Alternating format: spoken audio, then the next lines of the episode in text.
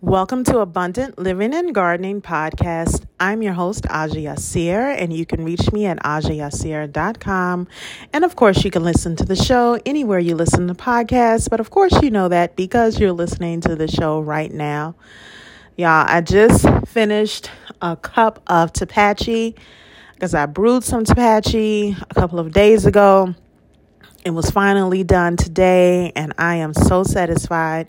If you don't know what Tepache is, it is a Mexican drink that is basically fermented pineapple peels in water and sugar. I used maple syrup though, and spices if you wish to add that. I use cardamom, fresh cardamom from my garden, and it is so divine. It's full of probiotics for belly health and mental health and all of that good stuff. The great thing about Tepache when it comes to soil, though, is that I like to do this with all of my ferments. The waste, the pineapple that's left over, the cardamom that's left over, all of that fermented juice in there that's left over, not juice, I poured that into the bottles, but all of that fermented goodness that's left, that waste, goes right into my garden. So, what I'll do is bury it about two to three feet down in the garden and I bury it so deeply because I don't want animals to be attracted to it and try to pull it up. But the microbiology in ferments in this Tepache is going to go into my soil and feed my soil. So, I mean, if you don't do ferments, if you don't do fermented drinks, I'm telling you, I highly recommend them. If I were to keep this Tepache long enough, it would actually turn into a beer with a little bit of alcohol, not high percentage, about 3% alcohol, less than 3% alcohol. And if I kept it even longer, I can have pineapple vinegar, which can be used on all types of different salads or marinades or whatever. But I don't think this Tepache is going to last that long. I have a feeling it's going to be gone probably less than a week. I only made about, I would say, a gallon of it.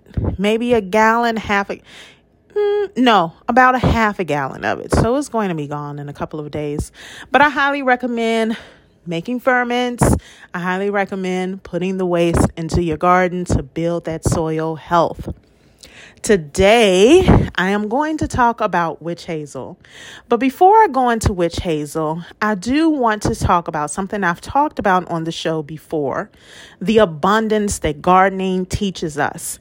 It literally teaches us that we can have anything, we could just multiply anything that we ever thought we can we wanted in life that can be multiplied and we Eh, we can have anything we want in life. I guess that's all I'm trying to say. So you plant one seed, and from that one seed, you get beautiful plants.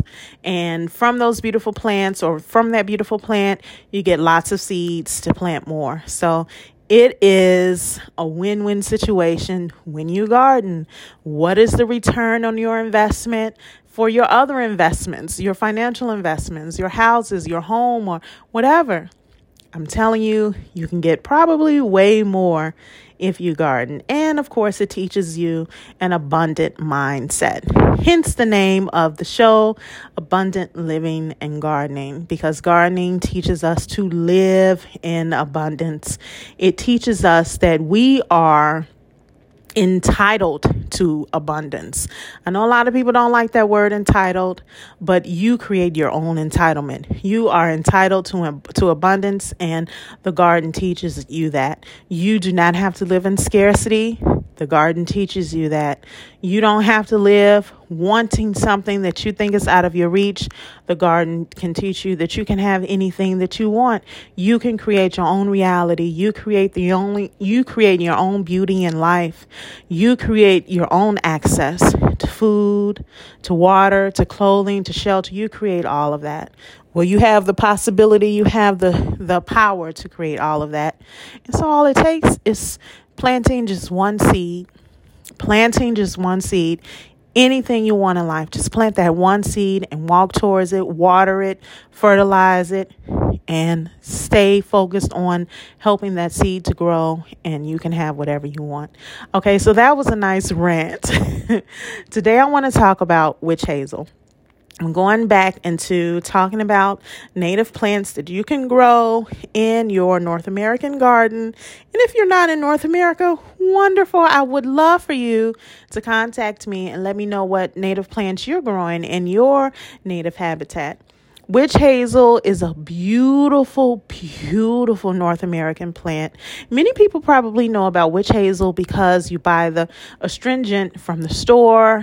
It's usually filled with alcohol is usually processed down where it's not really worth very much when it comes to skin health but people buy it to take makeup off their skin or to clear acne or to do a number of things for the skin.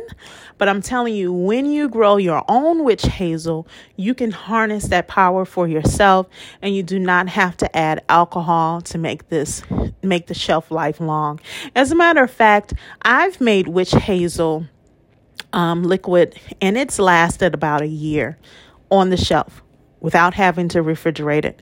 So all you have to do is take a few pieces of the bark, a few clippings of the bark, and you boil it down into some water and wait till that water turns brown or a dark green, and then it's ready for use.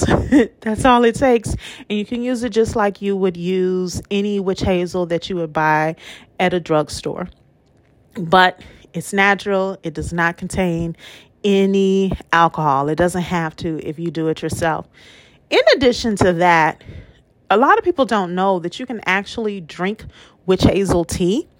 And so before you clip those bark, clip that bark in fall or the end of summer, you can go ahead and pull some of the leaves off of your witch hazel plants, your witch hazel bush, and make a tea. And it's good for inflammation. It relaxes the body. It's good for edema. It's good for a lot of things. Again, I am not giving um, medical advice. Please consult your herbalist, consult your doctor, or whoever you would consult in any kind of issue of emergency or health issue.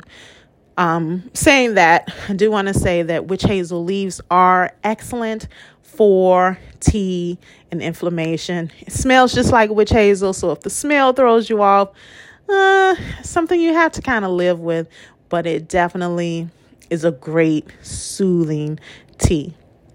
So, what else about witch hazel? Oh, of course, of course. It's also a host plant for bees, wasps, wasps, why is it so difficult for me to say wasp? It's also host plant for bees, wasps, beetles, and a whole bunch of other beautiful, beautiful pollinators that you want in your garden. Um, oh, and it has a beautiful color in the fall our witch hazel plant, I've moved it several times. So at first, I don't know why I planted it here, but I planted it in a spot where I knew I wanted my vegetable garden, but I ended up planting a witch hazel bush. I'm not sure why I did that, but two years in, I ended up moving it to the medicinal side of the garden. You can keep your witch hazel bush trimmed so it can stay small and short and compact, and that's what I do. But in the fall, it has these beautiful golden and red leaves, and it's just such a beautiful, beautiful plant.